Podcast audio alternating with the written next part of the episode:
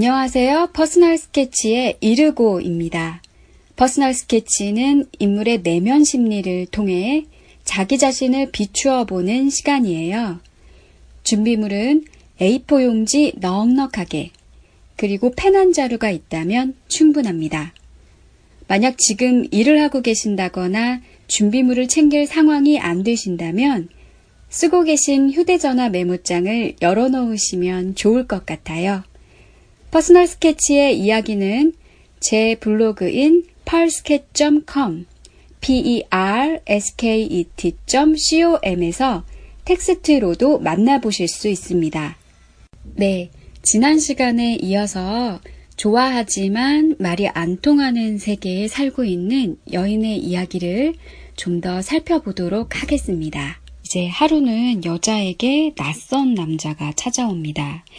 여자는 남자를 어디선가 본 듯한 친숙함에 문을 열어주죠. 여자는 돈 비슷한 돈, 명예 비슷한 명예, 뭐 이러한 여러 가지 세상적인 친숙함과 알맞은 교집합을 어, 이루고 있는 남자의 친숙함을 받아들이기도 합니다. 근데 여기서 왜 돈 비슷한 돈, 명예 비슷한 명예라고 표현되어져 있을까요? 글쎄요, 우리가 돈이라고 했을 때 각자가 갖는 그 돈에 대한 이미지는 정말 무수할 것 같아요. 근데 결코 포기해 줄 수 없는, 궁극적으로는 만나지지 않는 돈이라는 이 단어로 어, 같은 이미지로 그렇게 수렴될 수 없는 이유가 뭘까요? 저는 갈망에서 비롯이 되는 것 같아요. 우리가 이 갈망이라는 거는 무수한 서랍을 매달고 있는 그 손잡이 같아서 우리가 아무리 열었다 채우고 닫고 열었다 채우고 닫고 하더라도 궁극적으로는 굉장히 늘 갈급함을 느낄 수밖에 없고 그리고 세상이 또 요구하는 바도 굉장히 유동적이잖아요. 같은 액션을 취하더라도 어쩔 때는 뭐 굉장히 좋은 평가를 받을 때도 있고 또 그렇지 못할 때도 있고 혹은 더 잘 하기를 바라는 어떤 채워지지 않는 그런 비등점을 어, 끌어오르지 못하는 그 비등점을 향해서 늘 우리가 가고 있는 부분이 있어서 이 비슷함이라는 어떤 결코 가닿지는 못하지만 그 비슷해지려고 하는 어, 그런 애씀 어, 그런 가운데 이 여인도 어, 살고 있는 것 같아요. 음, 어쨌든 여자는 이 남자의 친숙함에 좀 부자연스러움을 느끼면서도 그와 친숙하게 대하려고 또 애씁니다. 우리가 보통 어떤 거에 대해서 부자연스러움을 느낀다라고 할 때 어떨 때 주로 여러분들은 그런 부자연스러움을 느끼시나요? 보통 정서로 많이 오는 것 같아요. 왠지 모르게, 음, 이건 아닌 것 같은데 라는 느낌으로 많이 오죠. 근데 느낌이라는 거는 정말 소중한 어떤 신호인 것 같아요. 우리 내가 어떤 감각을 받아들일 때 심피질로 가게 되는데 그런 거를 이제 사고하고 하나하나 그 정보를 처리하는데 시간이 좀 걸리기 때문에 편도체로 먼저 갑니다.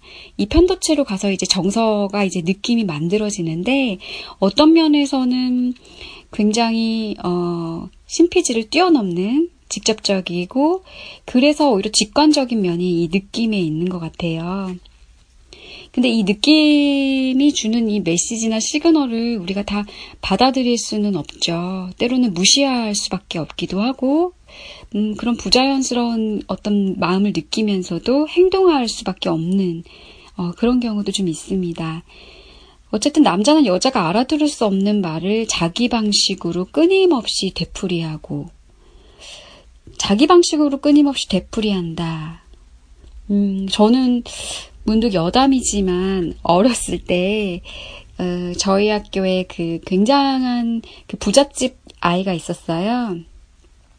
근데 그 남자애가 자기 집에 초대할 때 어떤 식으로 초대를 했냐면 그 아이 집을 가기 위해서는 그 아이를 따라서 뭐 뱅뱅 뱅뱅이죠? 이렇게 도는 거 그거를 네 번 타고 철봉대 세 번 매달린 다음에 침을 한번 탁 뱉고 느티나무 이제 옆구리를 두 번 치고 이런 식의 어떤 그 이 남자아이가 만든 방식이 있었어요. 그래서 반 아이들이 그 집에 놀러를 갈 때면 그 아이가 이제 만든 방식을 고스란히 따라하고 이제 들어가면 됐는데 음, 어느 날 저희 어머니가 이제 그 집에 심부름을 보낼 일이 있어서 제가 가게 됐는데, 저도 모르게 그 친구 집에 가려면 뱅뱅이를 뭐 네 번 타고, 뭐 철봉대를 만지고, 침을 뱉고, 뭐 느티나무 옆구리를 치고 왠지 이래야 될 것 같은 그런 강박관념? 이런 게 생기는 거예요. 근데 다행히 뭐 그런 거에 사로잡히지 않고 바로 직진을 했더니 너무나 그 가까운 거예요. 학교 운동장에서 그러한 어떤 그 어, 그 방식을 따르려면은 최소 10분은 걸렸는데, 그냥 뭐, 바로 직진으로 가니까 짧은 시간 안에 이제 도달할 수 있었는데, 이거는 어떤 하나의 제가 은유로서 여러분한테 말씀드리게 된 것 같아요. 자기 방식으로 끊임없이 되풀이하는 게 외적인 것도 있고 내적인 것도 있죠. 외적인 거는 뭐 세상적인 어떤 방식인데 우리가 A, B, C, D로 굳이 갈 필요가 없고 A에서 D로 갈 수도 있지만 어쨌든 우리가 무의식적으로 인지적으로 학습된 방식은 A, B, C, D 이런 방식으로부터 벗어날 수 없을 때가 참 많죠. 그리고 내적인 방식도 우리가 과거에 어떤 경험을 한번 하게 되면 우리 뇌는 깊숙이 그거를 이제 간직하게 되고 비슷한 상황에 처하면 음, 같은 방식으로 또 이거를 풀려고 하는 그런 경우가 많이 있습니다. 그래서일까요? 여자는 또 뭐 혼란스럽고 남자는 시간이 흐르면 또 괜찮아질 거라고 하고 근데 이제 시그널이 오죠. 정서적으로 여자는 하지만 안 괜찮아질 것 같은 불안함에 다급해지고 남자를 왠지 문 밖으로 밀어내야 될 것만 같은데 그럴수록 남자는 면적을 소리 없이 넓히기 시작합니다. 어, 우리가 한번 이렇게 자기 방식으로 끊임없이 되풀이되는 것을 어, 외적으로든 내적으로든 체화가 되기 시작하면 그것으로부터 좀 어, 자유할 수가 없죠. 근데 여러분 그런 적 있지 않으세요? 저는 음, 뭐 좀 안 좋은 관계에 있던 사람과 비슷한 외향의 사람을 맞닥뜨리게 되면은 저도 모르게 긴장을 하게 되더라고요. 과거에 만났던 A라는 사람과 A와 닮은 이 B라는 사람은 전혀 다른 인물일지라도 외향이 비슷하다든지 뭐 말하는 스타일이 비슷하다든지 어떤 그런 공통점이 느껴지면 그게 이렇게 오버랩이 되면서 전혀 다른 사람임에도 불구하고 그때의 어떤 방식 을 고수하게 되는 경우가 있더라고요. 근데 뭐 제가 되게 좋아하는 선배님인데 심리 상담하시는 선배님한테 이 말씀을 드렸더니 자기도 그런 적이 있었대요. 그 선배님 같은 경우는 이제 아버지와의 관계에 있어서 아버지가 너무 엄하셨는데 어떤 모임에서 아버지와 외향이 너무나 비슷하고 성격도 비슷한 어떤 분을 만나서 정말 이렇게 얼어붙었는데 문득 그런 생각이 들더래요. 그때 내가 이렇게 만져지면서 과거에 아버지한테 이렇게 늘 혼났던 내면 아이가 만져지면서 괜찮아. 지금 이 사람은 아빠가 아니야. 하고선 일부러 한번 적극적으로 다가가서 안녕하세요 하고 먼저 명함을 이렇게 주시면서 말을 걸었다고 해요. 그런 식으로 이제 그 과거의 자기 방식으로 끊임없이 되풀이되는, 되풀이되는 그 방식을 조금 이렇게 적극적으로 치고 나가면서 그 사슬을 끊어나가는 방식도 굉장히 저는, 아, 매력적이구나, 이런 생각이 들더라고요.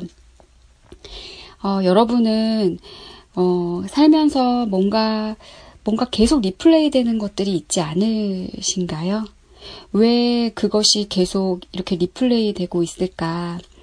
음, 내적인 것이든 외적인 것이든 그게 음, 뭔가 이렇게 정서적 신호로 음, 굉장히 이렇게 이건 아닌데 라는 생각이 드는 것들에 대해서 참 이건 아닌데 싶은 거를 좀 이렇게 쭉 나열을 해 보시고 뭐 나열이라고 하니까 조금 그런데 그냥 이렇게 물 흐르듯이 이건 아닌데 하는 것들에 대해서 어 좀 써보셨으면 좋겠어요. 그리고 이건 아닌데 라는 이 느낌이 전하는 이 메시지가 과연 무엇인지 한번 이렇게 깊게 들여다 봤으면 좋겠어요. 그 메시지는 굳이 A, B, C, D가 아니더라도 A, E일 수도 있고, 어, 과거의 그러한 어떤 것과 지금의 것이 굉장히 다름에도 불구하고 과거의 어떤 렌즈로 지금을 보고 있을 수도 있고요. 그리고 절실하게 어, 스스로한테 보내는 어떤 정말 시그널일 수도 있거든요.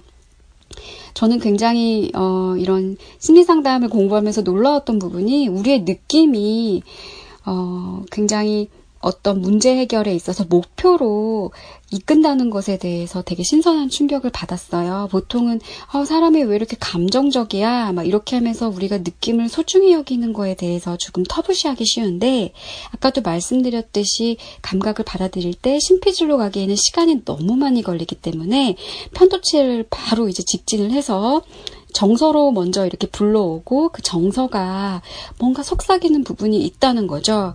이 정서가 속삭이는데 그치지 않고 목표로 과연 지금 이 상황에서 왜 이런 불편한 감정이 드는지 그 불편한 감정은 과연 내가 어떻게 하기를 바라는지 그렇게 인지적으로 한번 두 번째로 생각해 볼 수 있게끔 하는 거리들이 있거든요.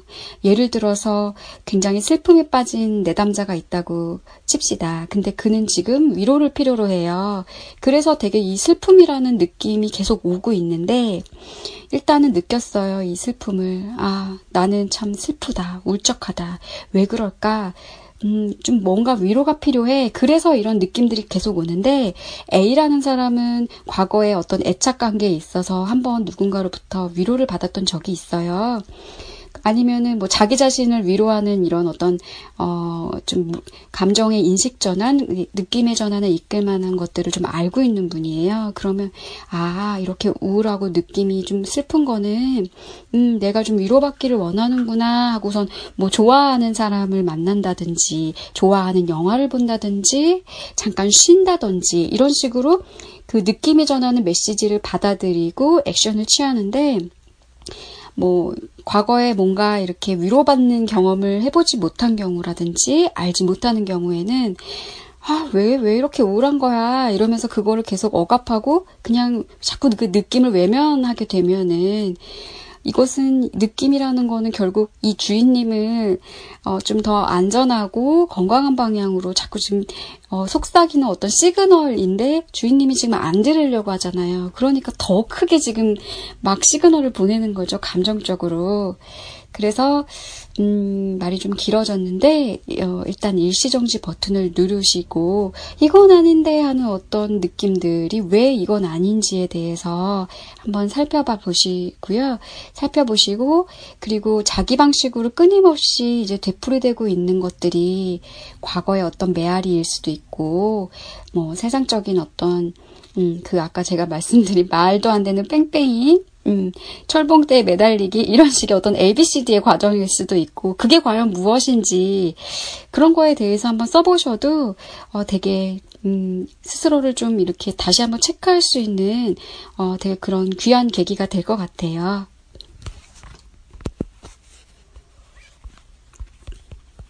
네, 오늘은 여기까지 살펴보고 다음 시간에 좀 더 남은 이야기를 들여다보기로 할게요. 다음 시간에 만나요.